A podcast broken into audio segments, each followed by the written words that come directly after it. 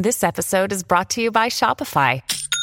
Forget the frustration of picking commerce platforms when you switch your business to Shopify, the global commerce platform that supercharges your selling wherever you sell. With Shopify, you'll harness the same intuitive features, trusted apps, and powerful analytics used by the world's leading brands. Sign up today for your $1 per month trial period at shopify.com slash tech, all lowercase. That's shopify.com slash tech.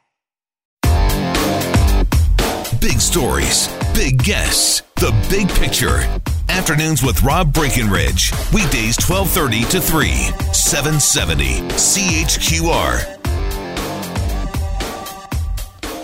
974-8255-974 talk. Where do you want to go today? What are we going to talk about? My dad got a Fitbit, 10,000 steps. I got lots of friends where they're like, "Oh, I got to get my 10,000 steps." And off they go down the road. Uh, 10,000 steps.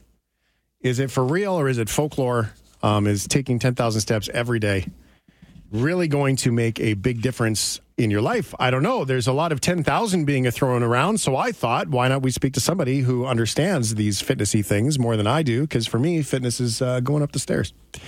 Christopher Labos, cardiologist, epidemiologist. Um, what does that mean, Chris? Uh, well, what that well, cardiologist. I hope most people know what that means. It means I, I'm, I'm a heart doctor, but the epidemiologist means I look at the the science of how we actually do studies and look at the data and the you know I'm trying to look at to see where the data comes from. And so one of the things that I like to do in my spare time is I like to say to myself, you know, we hear about these 10,000 steps. Where does this actually come from? What does the science actually say about it? And so that's why I wrote the uh, the the original article, which then ended up getting picked up in the uh, National Post by uh, Sharon Kirkey. So, a curious doctor who uh, wants to make sure that everybody lives longer. The article that you shared, I'm going to let you sort of reveal some of the information and the data behind it. Um, what did you find? 10,000 steps a day. Is it going to uh, save the world like we think it is? Well, the, the, the first thing that's rather interesting is to look at where this number actually comes from. Uh, and it actually doesn't come from any type of scientific study. It comes from a marketing campaign. There was a Japanese company back in the 60s that made a pedometer, uh, which they called the, the, the Manpo-kei, which translates from Japanese into 10,000 steps or 10,000 step counter. And uh, their marketing slogan was, let's all get our 10,000 steps a day. And so that marketing slogan really caught on. And as walking clubs became more common and as people, uh, you know, started walking more and as, you know, pedometers and, and other sort of Fitbit-like devices became more and more common, this idea of 10,000 steps really crystallized in the public consciousness. Um, but the number itself isn't really based on anything because, um, you know, there, you, you, many of the studies that have been done trying to get people to walk more. Sometimes they've hit thresholds that were below 10,000. Sometimes they hit thresholds that were above 10,000.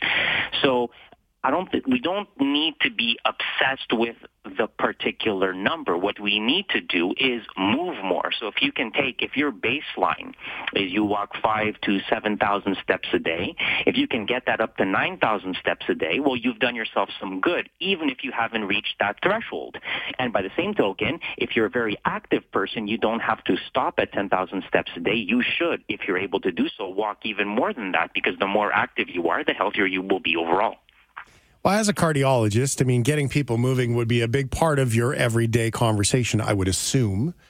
Um, oh yes, indeed. Yes, indeed. So, what is the te- does the ten thousand steps help us, or is it just such a misnomer that we just think that maybe we're just being human when we say there's the finish line 10,000, 9,999. Uh, have a beer. Right. does it do us any well, better? Well, well, so, so, so, so here's the thing. Uh, the average person, if you're a sedentary person, meaning if you have a desk job and you don't do any type of exercise, you don't do anything physically active, just because of your daily activities, you will probably walk somewhere between five to 7,000 steps a day on average. It depends. It varies from person to person. If you then take that person who's sedentary and get them to walk 30 minutes a day at a you know relatively brisk pace, that person will walk uh, maybe another three, two, three, two to three thousand steps a day, let's say. So most people, if you get them to walk an extra 30 minutes a day, will hit that 10,000 step threshold. So for some people, having the step counter, having the pedometer, having the Fitbit, having whatever device you want, and giving them that goal is helpful. The problem with these devices is that you have to remember to carry them with you. Because if you forget them at home, you, you, you've sort of invalidated that day's measurements. And there are some issues with accuracy. Now, they're more or less accurate and they give you a ballpark. But you have to remember that the numbers themselves, there's always a little bit of play because they don't necessarily capture every step or sometimes they can sense movement and think that's a step when you're really just sitting at your desk and, and, and moving around. So I, I, I, understand that some people do like these devices. They feel that it keeps them motivated, and if that's the case, then more power to you. But you can accomplish the same thing simply by deciding to walk 30 minutes a day without having to become hyper focused and worry about that particular number. It just seems to me um, that I guess something that gets people moving is probably a good thing. Don't limit oh, yeah. yourself to yeah. 10,000. No, that's exactly right. And and the problem is too is that it's very hard for us to gauge the number of steps we've done, right? You say, well, how many steps have I moved today? That's not something that's particularly intuitive. And we don't we don't estimate our exercise or our physical activity in terms of distance. We estimate our physical activity and exercise in terms of time, right? We don't say I'm going to go for a 5K run. You say that you're going to go for a 30 minute run. You know, we, we bank and we schedule our time in block increments, usually of 15 to 30 minutes. So speaking to people about carving out the time for exercise and physical activity is probably more uh, is a more intuitive way to go about it. Because the problem with telling people 10,000 steps is that it requires them to go out and buy an extra device, which you know some people, many people can afford it, some people can't. But it, it's an extra device that you have to have on you. It's a device that you have to remember. And the problem with all these devices is that people do tend to become bored of them. Compliance tends to drop off with time, and if you don't have the device with you, it's not part- it's obviously not going to work if you don't always have it with you and if you don't keep using it. So it's probably in the long term more useful to get people used to the idea of allocating time for exercise because the end result will be the same and that doesn't require any special equipment or devices. You just need to have the willpower to go out and do it. Doesn't seem overly inspiring, I got to say. Uh, Dr. Christopher Labos, cardiologist, epidemiologist, those are big words. Now, you, um, because my doctor told me less eggnog. Um, first of all, he's crazy, right? Well, I, I, here's the thing. I, I, although a lot of people like to tout the medical benefits of, of alcohol and alcohol-related drinks, um, we would probably all be better off if we drank less alcohol for a variety of reasons. But the big one is that alcohol has a lot of calories in it. So if you want to lose weight, uh, reducing the amount of alcohol you drink is probably one of the most efficient ways to cut calories out of your diet. Well, you and I are never going to be friends. I can tell you that much. I, I, I, I, regret that very much, but sadly, I am bound by the truth. Unfortunately, I'm open at dinner parties for this for this exact reason. Yeah, right. Don't don't invite Chris. He's going to ruin the party. um, one pound of body fat equals 3,500 calories. That's sort of the number that is that one real? Yeah, to a certain extent. Well, the, the problem is this: it's actually if you're if you're trying to lose weight, you're much better off not eating the calories to begin with rather than trying to burn them off afterwards because it takes a surprising amount of time and effort to burn off calories. Like people go for a 30 minute walk and they're like, ah, I probably burned like a thousand calories and it's probably closer to like 200 calories, you know? And then people go and, and, and eat something and they're like, oh, that's probably like 300, 400 calories in that dish and ends up being like a thousand calories in that dish that you order at a restaurant. So we tend to overestimate and we tend to underestimate the number of calories in our food and we tend to overestimate the number of calories we burn when we exercise.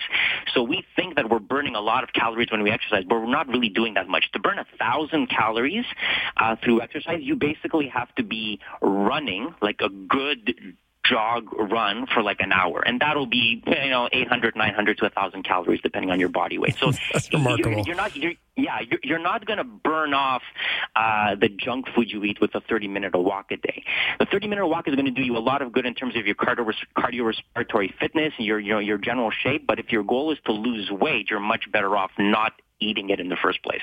That's um uh, I find that absolutely remarkable because that, that 30 minute walk is basically a glass of wine, really uh, when you boil it yeah. down to it.